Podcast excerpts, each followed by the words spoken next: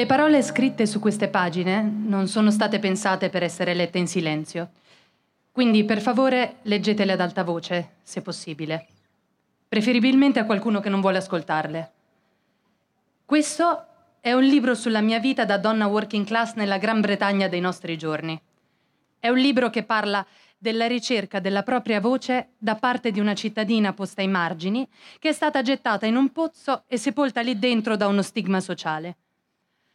Prendete le mie storie personali e le mie esperienze sordide come un gonzo reportage scritto dal ventre. Come un antidoto alla rappresentazione mediatica della destra e al poverty porn che Channel 5 eiacula sui nostri schermi. Potrebbe non piacervi quello che state per leggere e potrebbe non piacervi il modo in cui lo scrivo, perché a volte ho un modo disinvolto e caustico di dire le cose che mi rende incredibilmente spiacevole. Non so guardare le cose con distacco e non sono brava con le statistiche. Il mio non è giornalismo di qualità, scritto per instillare un'effimera empatia nel lettore, ottenendo gli allori dei premi editoriali. È una che si infiamma subito, direte, perché non mi vedrete profondere ringraziamenti. Allora, grazie. Grazie per aver permesso a una donna come me di condividere la mia storia. Grazie per avermi dato l'opportunità di scrivere un libro, grazie davvero, grazie, grazie per avermi permesso di condividere la mia storia. È questo che ci si aspetta da una donna come me. Io invece agisco come se prendere la parola fosse un mio diritto, un comportamento considerato trasgressivo quando viene realizzato da una donna working class che potrebbe offendere qualcuno. E a volte dico e faccio cose orribili perché sono un essere umano. Dico cose stupide, mi comporto in modi di cui mi pento, fallisco, commetto degli errori, ma voglio che sappiate che la mia intenzione è fare qualcosa di buono. Voglio che la gente sappia com'è davvero la vita sotto la linea della povertà nella Gran Bretagna contemporanea. Qual è la realtà sotto quelle statistiche facili a trovarsi eppure sempre ignorate.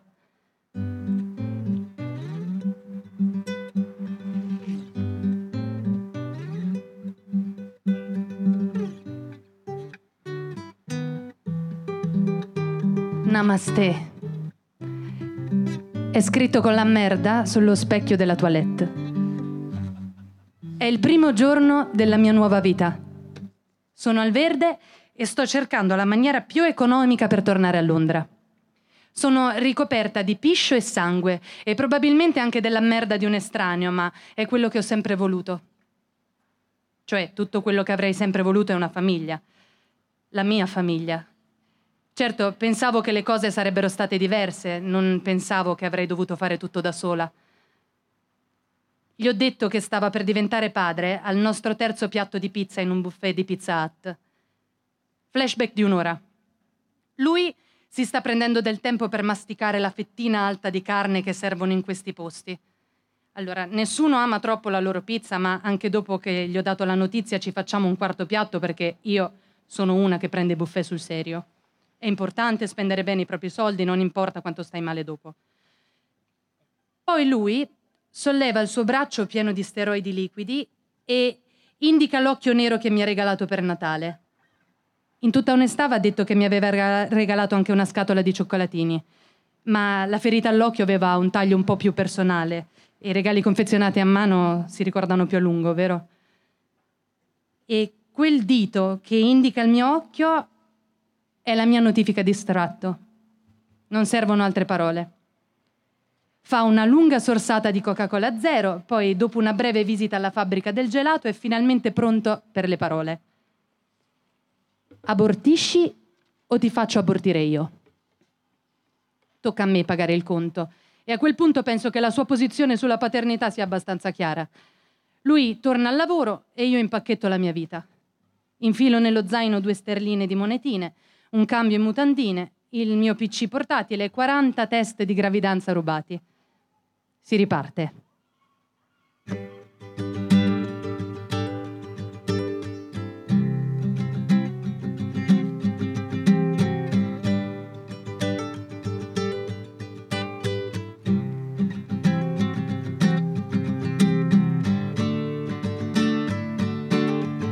Pagina di diario 13 ottobre 2011. Oggi è il primo compleanno di Biddy, mia figlia.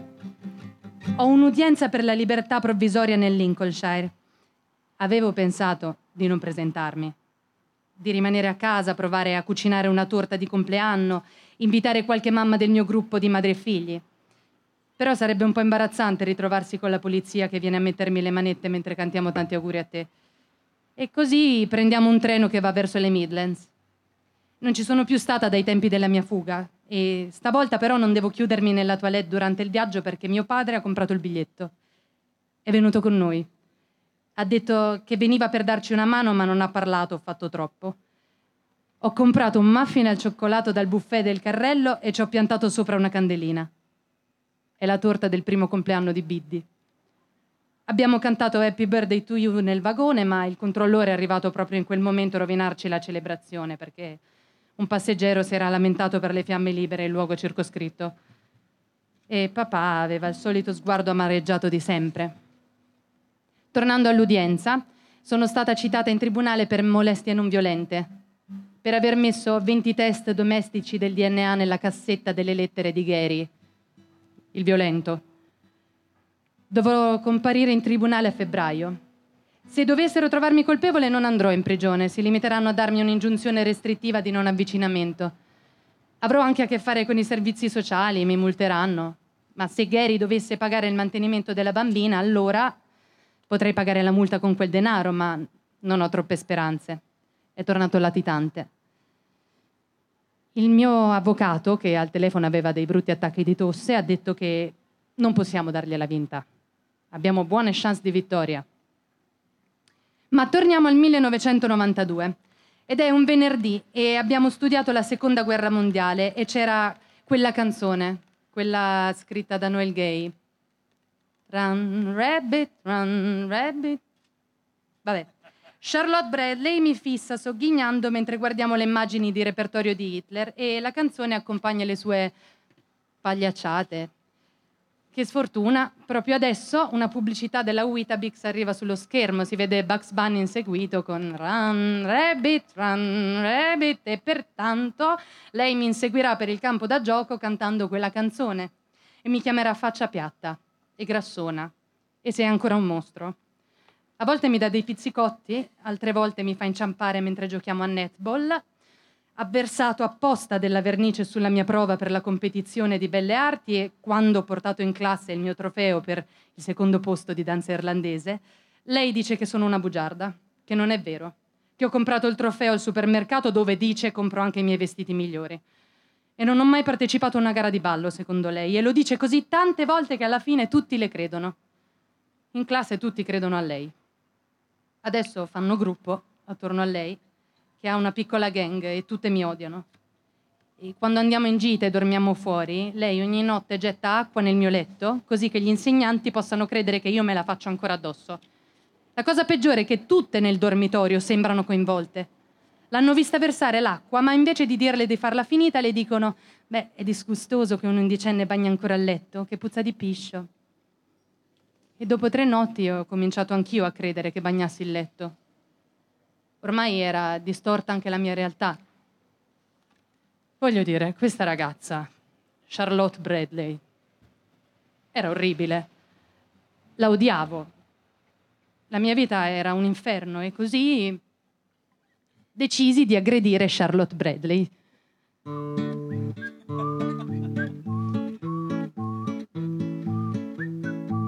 Bocca sporca, Bugs Bunny, ancora una volta così scontata, lingua imprigionata, mascella deforme, denti marci. Ma perché non viene a dirmelo in faccia, Charlotte Bradley? E lei lo fa. Lo fa e io scaglio il mio zaino nel giardino di un pub e lo perdo e non mi rendevo conto del livello di violenza che avevo in corpo, ma mia madre mi aveva insegnato bene. Ho afferrato i suoi capelli sporchi annodati e me la sono avvicinata alla faccia. Era più grossa di me, era sotto shock. Due cazzotti ed era a terra. Sarebbe potuto bastare, ma invece continuai, continuai ancora. Veniva giù una pioggia pisciosa, la pioggia scroscia di fine estate e io sono qui che sbatto la testa sulla pozza e quasi le cavo gli occhi, le struscio la faccia sul bordo del marciapiede. Urlo urlo, do calci coi miei denti che lo so che la ossessionano, le strappo via i pezzi di pelle dalle gote carnose. Sono ricoperta di sangue, il sangue della bulla Charlotte Bradley. Tiene gli occhi chiusi e comincia ad avere un attacco d'asma. Prima che cominci l'attacco mi chiede gentilmente se posso fermarmi e poi perde i sensi. Mi piace essere una mamma. Amo tantissimo mia figlia.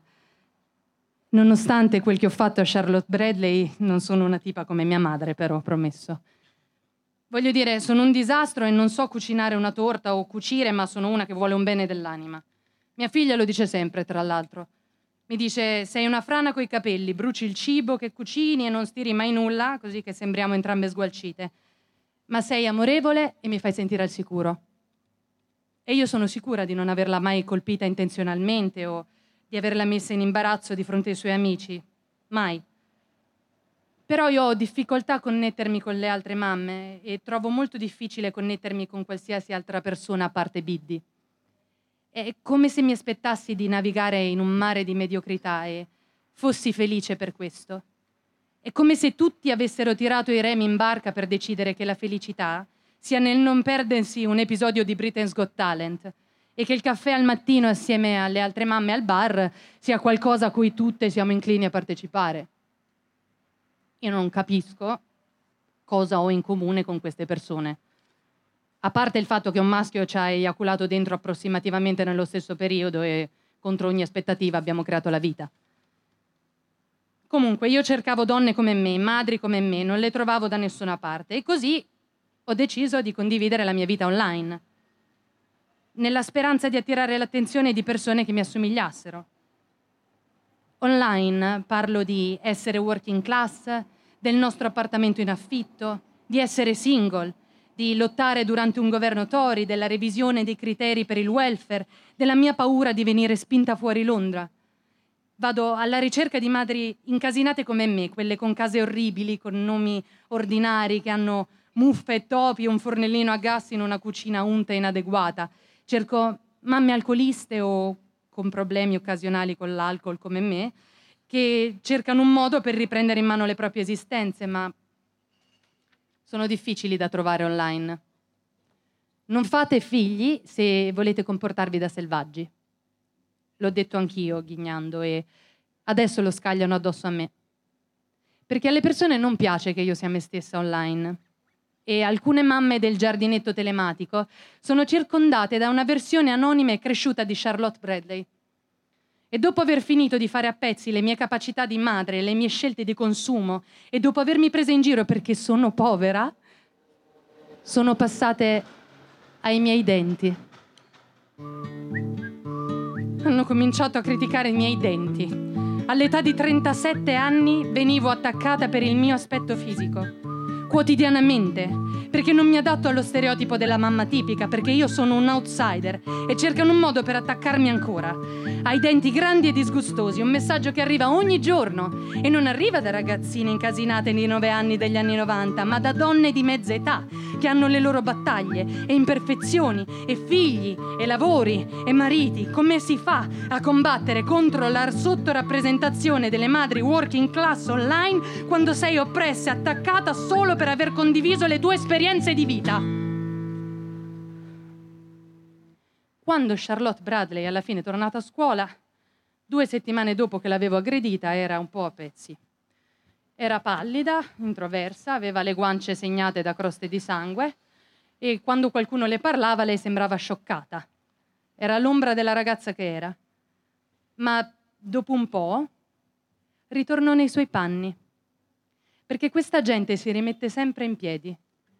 E cominciò a prendersela con una ragazza che si chiamava Claire Cole e che aveva l'occhio pigro. L'aspettava al campo da gioco e le diceva: Ehi Claire, stai guardando me? E quando io tornai a scuola, il lunedì dopo l'aggressione, nessuno poteva guardarmi negli occhi, né gli studenti, né i genitori, e neanche gli insegnanti. Allora mi portarono sotto scorta in una sezione speciale per ragazzi problematici, che stava dall'altro lato della scuola. Ero più che mai un outsider. Quando attacchi o combatti contro l'opinione popolare, allora stai attaccando il sistema stesso che tiene le persone al loro posto. E per questo ti tratteranno male. Per dare un esempio, perché a nessuno piacciono gli outsider.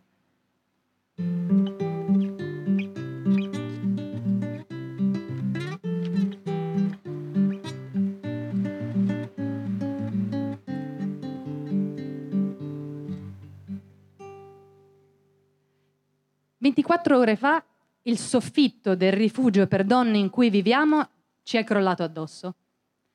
E non lo dico come se fosse una metafora delle nostre vite, sepolte sotto le macerie di una società progettata per mettere sotto il silenzio chi sopravvive agli abusi, lo dico in senso letterale. Il soffitto ci è davvero caduto addosso nel mezzo della notte e adesso le pareti potrebbero caderci addosso in qualsiasi momento e nonostante il suolo sia pieno d'acqua, in casa non abbiamo acqua corrente e neanche l'elettricità e alle tre del mattino ci hanno chiuso anche il gas. Non abbiamo nulla. Quando ci siamo sistemate nelle stanze più sicure, Monique è passata la colonna sonora del film Les Miserables. E noi siamo in rivolta. Dico cose tipo rimarremo insieme, non permetteremo che nessuno ci divida. Dico abbiamo un importante messaggio politico da condividere sugli effetti dell'austerità. Dico siamo le vittime della guerra di classe. È una situazione drammatica, ma come tutte le rivoluzioni, no? Queste donne, noi donne, le Refugee 7, le Refugee 13, le sopravvissute, le Refugee Women, non possiamo combattere non da sole. Dopo 72 ore di rivoluzione, senza il sostegno di nessuno, siamo stanche. E mm, spegniamo la colonna sonora di Les Miserables. È finita. I nostri bambini sono affamati, noi non dormiamo da giorni. Quando le autorità municipali offrono a me e Biddy una camera in un albergo per due notti, accettiamo. Ci arrendiamo. Come i poveri nella ribellione di giugno che ha ispirato il romanzo di Victor Hugo, la nostra rivoluzione è finita prima ancora di cominciare. Io giuro di non ascoltare più quella colonna sonora. Le autorità spalmano le refugee women in diversi alberghi della città. Non siamo più un collettivo. Le nostre voci solitarie sono più facili da controllare. A Bessé, come dicono a Parigi. Oppresse.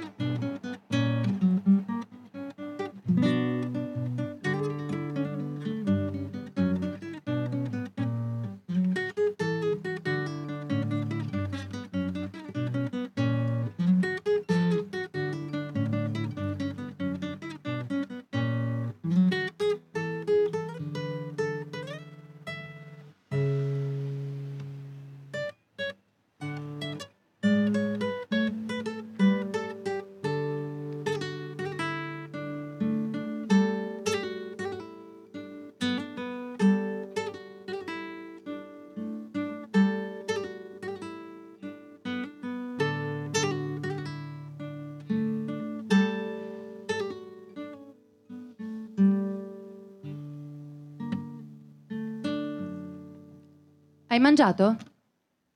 mi chiede la dottoressa. Sono andata in ambulatorio per rinnovare la ricetta del Valium, per calmare il dolore del mio declino. Perché mi chiede della dieta? Eh, sono molto stressata, ho solo bisogno di qualche notte di sonno, le dico. È vero, io di notte non riposo, non dormo bene da mesi. Non so neanche che giorno sia. Mia figlia mi ricorda se deve andare a scuola o no, Potrebbe facilmente non andare a scuola, dovrebbe solo dirmi che sabato non me ne accorgerei. Sono rimasta indietro di quattro rate di tasse perché per un po' non ho avuto entrate. Comunque mangio, dico alla dottoressa. Una dieta di pasta e zucchero. Ti gonfia la pancia e ti rende la faccia gommosa. In questo periodo ho un aspetto asciutto, quasi acquoso. Non ho mai trovato l'amore della mia vita quando dimagrisco, ma ho altre cose più importanti sul tavolino. Non il cibo, però eh, non mi preoccupo del mio aspetto fisico. Non mi lavo per tre giorni di seguito, vado a portare la bambina a scuola senza il reggiseno, di rado mi spazzolo i capelli e ho sempre l'aspetto di una che sta andando a fare jogging nel parco, ma ovviamente non ho energie per fare esercizio fisico. Il cibo dei poveri influisce sul sonno perché non è sostenibile e ti lascia in uno stato di perenne letargia. Ho solo bisogno di dormire per qualche notte, continua a dire la dottoressa ma lei continua a farmi domande indiscrete sulla mia vita, mi chiede che lavoro faccio, con chi vivo, quanto spesso faccio esercizio fisico, quanto sono giù con l'umore negli ultimi tempi e soprattutto la domanda fondamentale che cosa mangi? Nelle ultime settimane solo pasta, dico. Sì, ma tua figlia le dai abbastanza frutta e verdura? Ah no, mia figlia sta bene, mangia a sufficienza, è a posto, lo giuro. Lei è davvero in forma, tutti i bambini mangiano frutta e verdura a scuola. In questo momento il cibo della mensa scolastica gratuita è l'unica cosa che la fa stare davvero bene. Ma in questa settimana ci sono alcuni giorni di vacanza, quindi il pranzo caldo alla mensa è già finito da un po' e la colazione con la frutta non me la posso permettere, quindi mangiamo pasta. C'è solo pasta. E anche se lei non si lamenta, io so che darebbe qualsiasi cosa per del pollo fritto o anche solo un po' di uva con cui abbuffarsi, qualsiasi cosa che non sia solo pasta in bianco ma stiamo bene. Ormai parlo e sorrido come una youtuber. Sono brava a far finta che vada tutto bene, ma lo faccio per Biddy. Io non piango mai, non in questi giorni. Neanche quando sono sola, la mia mente mi riporta sempre all'avvocato dagli occhi gialli della stazione di polizia di Charing Cross. Non fare la pazza o ti segnalano i servizi sociali non fare la pazza davanti ai poliziotti e non metterti a piangere perché ti manca il cibo davanti al tuo medico, perché io non voglio che mi portino via mia figlia. Siamo affamate, ma almeno viviamo l'una per l'altra, siamo carne della stessa carne. Un giorno, se continuerò a lavorare duramente, mi meriterò di guadagnare abbastanza da poterla far mangiare in maniera decente. La dottoressa è molto giovane, sembra appena uscita dall'università. Ha la mia stima e sembra volermi aiutare. Tira fuori un voucher verde dal suo cassetto che è per la banca del cibo. Mi fa la gentilezza di dirmi in che ore sono aperti e mi stampa una mappa. Riprendo Biddy dalla sala d'attesa e ci dirigiamo verso la sede dell'esercito della salvezza. Solo tristezza. Da qui se ne esce solo con barattoli di cibo in scatola e lio a pezzi. Però sono simpatici, volontari della banca del cibo. Ci dispiace di averla fatta attendere, oggi c'è tanta gente, siamo sempre pieni nei giorni di vacanza da scuola. E la donna dà a Biddy un danese da mangiare e qualche giocattolo che lei si mette in tasca assieme a una manciata di biscotti che ha preso di nascosto per mangiarli dopo. Biddy tira fuori un quaderno e penna. Lei si porta sempre dietro ovunque un quaderno con un unicorno in copertina che riempie di poesie e pensieri e me li legge sempre. È incredibilmente prolifica, le parole scritte le sgorgano fuori rapidamente. Quando qualcuno ci porta piatti di salsicce e purè di patate, una lacrima mi casca nel sugo del purè. Però io riassumo subito il mio contegno perché non ho voglia di rovinare il mio primo pasto decente dell'ultimo mese. Mi piacerebbe diventare vegana, ma è troppo bello qualcosa che non sia solo cereali bolliti. Mi sembra che sia il pasto migliore che abbia mai mangiato. Io per la prima volta da settimane assaggio qualcosa che ha un sapore e, e di colpo mi ritrovo presente e consapevole in me stessa. Sono così sbronza di cibo, sto una meraviglia. Vado dalla cuoca, l'abbraccio e le faccio sapere quanto il suo cibo sia stato importante per me. Poi ci prepariamo a portarci via una scelta di scatolette e di altro cibo sostenibile che persone gentili hanno donato a posti come questo pensando a donne come me. Ci hanno dato così tante cose che è una fatica arrivare fino a casa, ma Clifton, che sta davanti al palazzone, ci vede e viene a darci una mano. Ah, borse rosse, osserva. Banca del cibo? Annuisco. Porta le nostre borse fino alla porta di casa e offre a Biddy un po' del suo pollo KFC, che lei accetta con piacere nonostante abbia appena finito di mangiare. In questo periodo Biddy non rifiuta mai il cibo, neanche quando è piena, perché non sa quando mangerà di nuovo. Quando entriamo nel nostro appartamento metto il nostro cibo sul piano della cucina come se fossi una youtuber che esibisce i suoi ultimi acquisti. Se io solo avessi una voce squillante e mi prendessi cura del mio aspetto fisico, potrei aggiungere YouTube ai miei rivoli di entrate incespicanti. Allora offro a Biddy il mio sorriso migliore e faccio con lei le prove per il mio nuovo lavoro, facendo finta che la bambina stia dietro la videocamera. Ciao guys! Rientro ora da una giornata fantastica alla banca del cibo. Voglio mostrarvi cosa ho elemosinato oggi. Cominciamo con le lattine, vi va? Una scatoletta di manzo in scatola, wow, adoro. Tonno, pomodorini, ananas, tre scatolette di zuppa di fagioli, carote, patate novelle, spaghetti, sugo per la pasta, sette lattine di mais, zuppa di pomodoro, altra carne in scatola. Cosa abbiamo? C'è la pasta. Quanto ci piace la pasta. Vivremmo solo di pasta. Biddy ride e fa finta di passarmi la videocamera prima di mettersi lei stessa a parlare, simulando un accento da youtuber. Salve ragazzi, faremo un bello stufato con carne in scatola, fagioli in scatola, patate in scatola, roba da vomitare nella padella, ragazzi. Vi incollo la ricetta sotto il video così potete vomitare la vostra cena anche voi. E non dimenticate di seguire il nostro canale. Ciao raga! Potremmo andarci avanti per settimane. E lo facciamo. Biddy continua a fissare il cibo davanti a noi e mi dice: Ho scritto una nuova commedia. Vuoi leggermela mentre sistemo le scorte di cibo? Sì, mamma. Si chiama The Food Bank. È la storia di una mamma che porta sua figlia a una banca del cibo perché sono affamate, perché i tori fanno morire di fame le persone e le bruciano. E poi me la legge. Ed è proprio in quel momento, mentre colloco la carne in scatola sopra i fagioli in scatola, che quei singhiozzi gutturali alla fine mi prendono a schiaffi. E a quel punto mi ritrovo davvero a pezzi. Ti senti umiliata, mamma? E io ripenso alla morte di Simone. La cosa più umiliante deve ancora arrivare. No, cara. Sono solo ferita. Ci cuciniamo un piatto di vomito e poi sarò pronta per tornare a dare battaglia. Ecco com'è la vita di una donna che alza la sua voce dal ventre. Ecco le conseguenze di chi prova a farsi sentire. E non pretendo di essere o di voler essere la voce di nessun altro, non si tratta di una voce che rappresenta un gruppo sociale. Come individui possiamo genuinamente rappresentare solo noi stessi. E il cambiamento sociale non si realizza solo perché una donna working class insolente comincia a far sentire la sua voce. Il cambiamento prende il volo quando ci uniamo assieme, quando tutti condividiamo le nostre storie senza vergogna e alziamo in maniera collettiva le nostre voci individuali. Questo libro è solo la mia versione degli eventi. Quante altre voci inascoltate come la mia ci sono là fuori? Grazie.